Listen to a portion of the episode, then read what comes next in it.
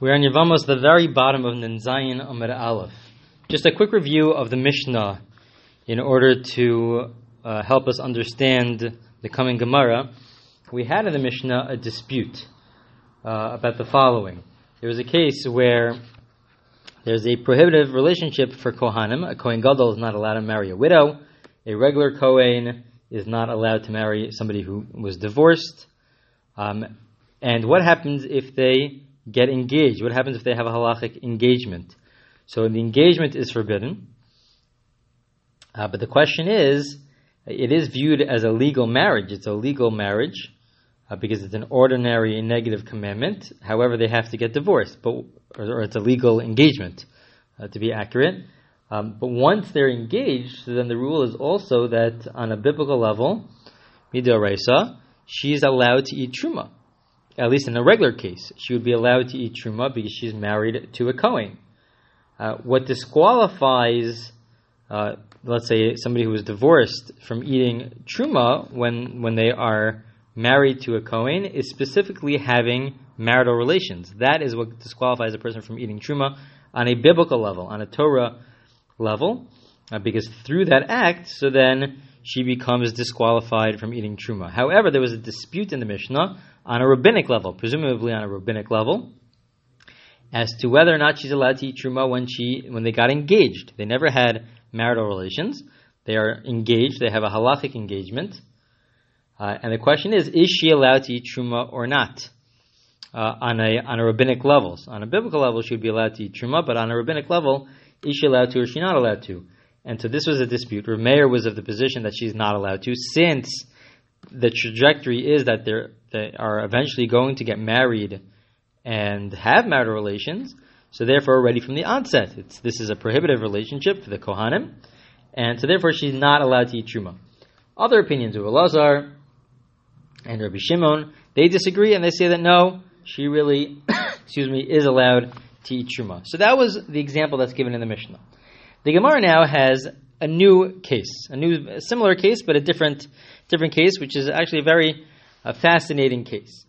And the Gemara says it as follows: Itmar, it was stated, and now turning on to Nun Zayin of Beis, Rav Amar, Rav says, Yesh chuppah It's, a vague phrase here, but it literally means that there is a chuppah for those women who were disqualified from the kehuna.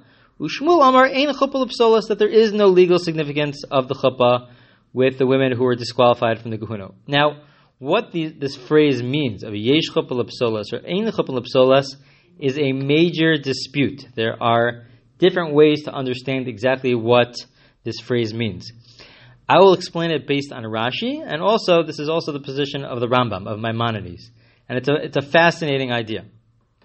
Essentially, we know that there are two steps uh, to a marriage. There's the engagement, and then the actual marriage. Engagement consists of either getting engaged through kesef, through the giving of a ring or money, uh, through a marriage document, or through having marital relations. Those are the three options for kiddushin. For nis- and then you are halachically engaged. For nisuin, for the actual marriage, as we've discussed in the past, it's the chuppah, and what chuppah means is not so simple. Uh, there are many different opinions as to what chuppah means, whether it is the actual canopy uh, uh, or being secluded, um, and in uh, secluded with nobody else there, which we refer to as yichud. Um, or some sort of other forms of symbolism of the wife being nichnas, the rishuso, entering into the husband's home, uh, would also, these are different opinions, whether or not uh, they would qualify for the chuppah, for the actual marriage itself. So it's not a, doesn't seem like it's as legal of a, of an act as kiddushin, as the engagement, which requires a legal act of the giving of money or, or a ring or a marriage document, this is more of some form of symbolism of entering into entering into the husband's rishus, into the husband's home. Um, so there's a question now that's being asked in our Gemara, a very interesting question. What happens if a, if this couple, this Kohen who's uh, getting married to this woman who was divorced, and it's a prohibition, they're not allowed to get married, uh, what happens if they do not do the step of the engagement? All they do is the step of the marriage itself. So they do not do the step of the engagement, of the giving of the ring. All they do is this uh, chuppah, let's say it's they are secluded. They they are secluded with nobody else around, um, and they lock the door. And so that would be uh, with the intentions of getting married, even though they skipped the stage of engagement. Does that work or not? Now, the question of our Gemara is really does that work to the extent that we will say that now that they are married, even though they didn't necessarily have marital relations, but they are halachically married, uh, first of all, are they halachically married? But even assuming that they are halachically married, meaning is it even possible to get married without getting engaged first? Uh, but let's assume that they are halachically married. So if they are halachically married, uh, so then does that disqualify her from eating truma? Uh, would that disqualify her from eating truma? A, they didn't go through an engagement, and B, they never had marital relations. This is assuming they never had marital relations.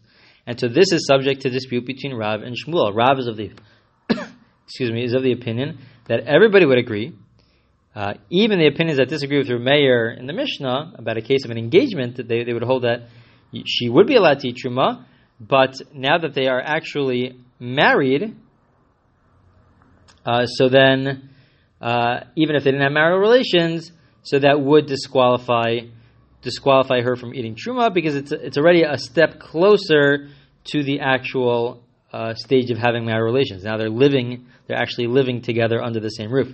Shmuel argues, and Shmuel says, no, uh, this has no legal significance uh, because they're getting married and it's without an engagement, and so therefore she would not be allowed uh, to eat truma. She wouldn't be, uh, sorry, she would, sorry, she would be allowed to eat truma because it's not a recognized uh, marriage. We follow the position of Rav. The Rambam Maimonides, when he brings this down according to halacha, he follows the position of Rav to say that this is a recognized marriage. This is in fact a recognized marriage, um, even though they didn't go through an engagement, which is a fascinating question. Is it possible to get married without getting engaged? And the Rambam here would say, yes, seemingly. He would seemingly say yes, that it would be permissible uh, to get married without uh, getting engaged. Um, perhaps maybe this is limited only to disqualifying a person from eating truma, meaning maybe it's not an actual marriage, but it would disqualify her from eating truma by, by doing this act, perhaps. Or perhaps she understands that really you could get married without getting engaged. Uh, it's not ideal, but maybe that would work. Um, and therefore, it would lead to, to the situation where she would not be allowed to eat truma because they did get married. Now, just one more point. It's interesting uh, because the Rambam is of the opinion, Maimonides is of the opinion, we do not follow this position according to halacha, but the Rambam is of the opinion that if there is a marriage where by that marriage, according to the Rambam, marriage chuppah means to be secluded. Uh, however, he requires that it has to be specifically seclusion which has the potential to lead to marital relations. Has to have that potential to lead to marital relations.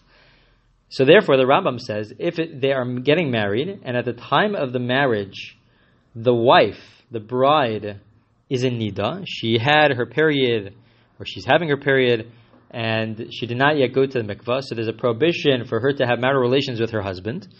So then you're not allowed to get married at that time.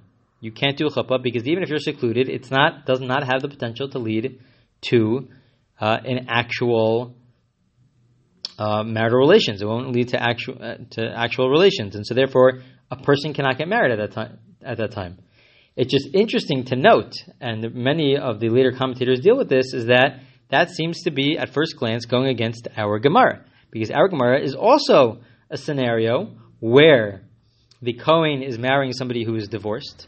It's not allowed by the Torah. The Torah says that they're not allowed to have marital relations. They're not allowed to get married to begin with, and they're certainly not allowed to have marital relations.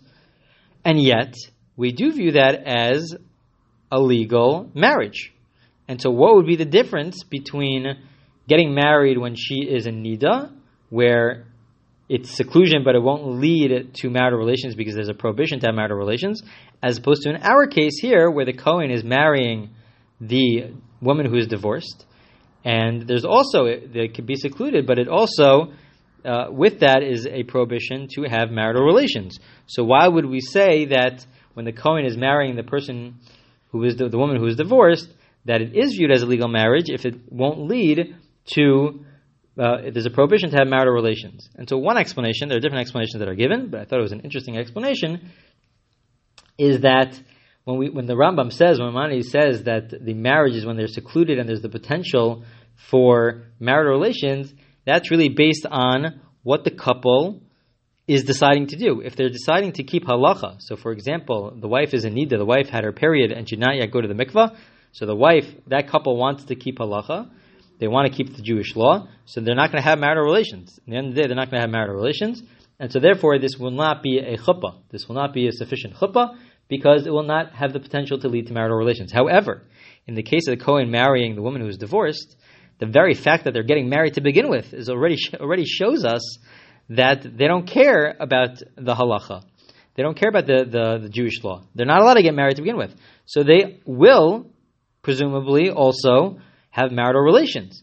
And so even though there's a Torah prohibition, but in their mind, they're being secluded and they have in mind to have marital relations, or it's definitely a possibility, and it's definitely in their mind something which is happening or going to be done. Um, and so, therefore, that would be recognized as illegal marriage, even though, according to the Torah, they're not allowed to have marital relations. But because it's really based on what their attitude is, the couple's attitude, and they plan on having marital relations, so therefore, it would be recognized as a legal marriage. That's just an interesting point uh, from the Rambam about uh, that relates to this Gemara. Now, Shmuel, who disagreed with Rav, Shmuel said that no, it's uh, it's not enough of a marriage to say that uh, the wife is not allowed to eat truma because the wife was previously divorced and she cannot marry a Kohen. Amr Shmuel, Shmuel says, however, umodeli Abba. He says modeli Abba. He refers to Rav as Abba. Why does he refer to Rav as Abba?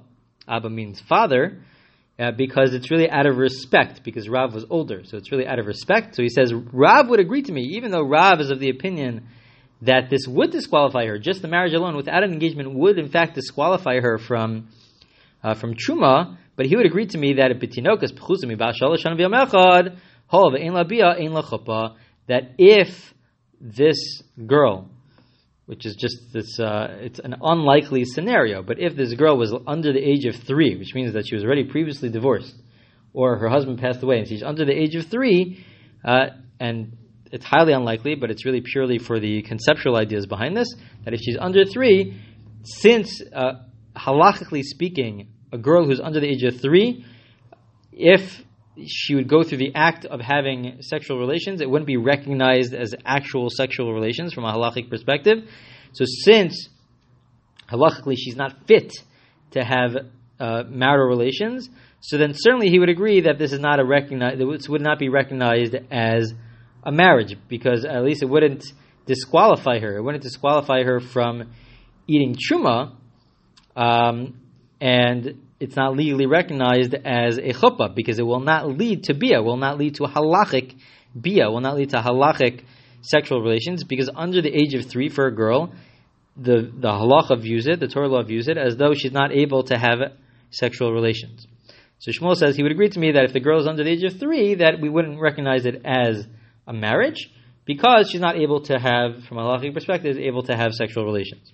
So Amar Rava. Rava says, I have support for this. I have support for this idea. Um, as we will see, let's say according to Rashi, the idea here is that we have support to the idea that if she's under the age of three, it's not recognized as a halachic act of sexual relations. If she's above the age of three, even if she's uh, under the age of 12, it will be recognized as an act of sexual relations. How do we know this? Because the Mishnah says as follows. We have a girl who's of the age of three days, uh, three years, and one day old. So she could do the following: Miskadesh bibia. She's able to become engaged. She can get engaged through uh, bia, through sexual relations, because it's a rec- it is recognized as sexual relations. Again, she's above the age of three. Bimbala yavam kana, and also if she does yibam through sexual relations, necessary for yibam, it would work.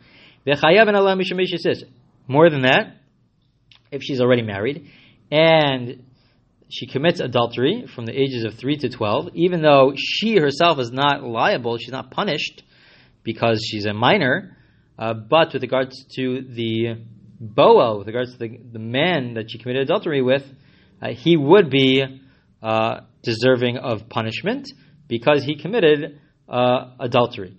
Umitama as Boala, not only that, um, it's also recognized as nida when she has she comes in nida when she has her period. It's, it's recognized as nida, and we say that through the act of, of sexual relations, she causes her husband uh, to become tame, to become impure, uh, and he would have to go to the mikvah. L'tame mishkav tachton ke'elyon. And it works as, without getting into the specific details of the laws of impurity, but it would it would work in the same way that uh, it would work even if she was above the age of twelve. Furthermore, nisis lekohen ochelas betruma. If she marries a kohen at the age of three, if she marries a kohen, she's allowed to eat truma. It would be permissible for her to eat truma. Bala echa mikol psulim psala.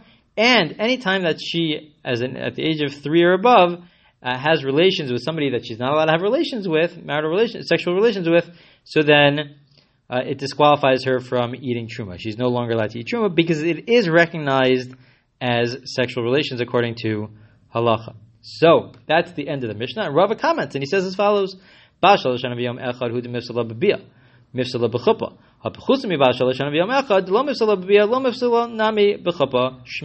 learn from this Mishnah that the, all of these laws only apply if she's above the age of three, because that's when it's recognized for a girl that she's having uh, sexual relations.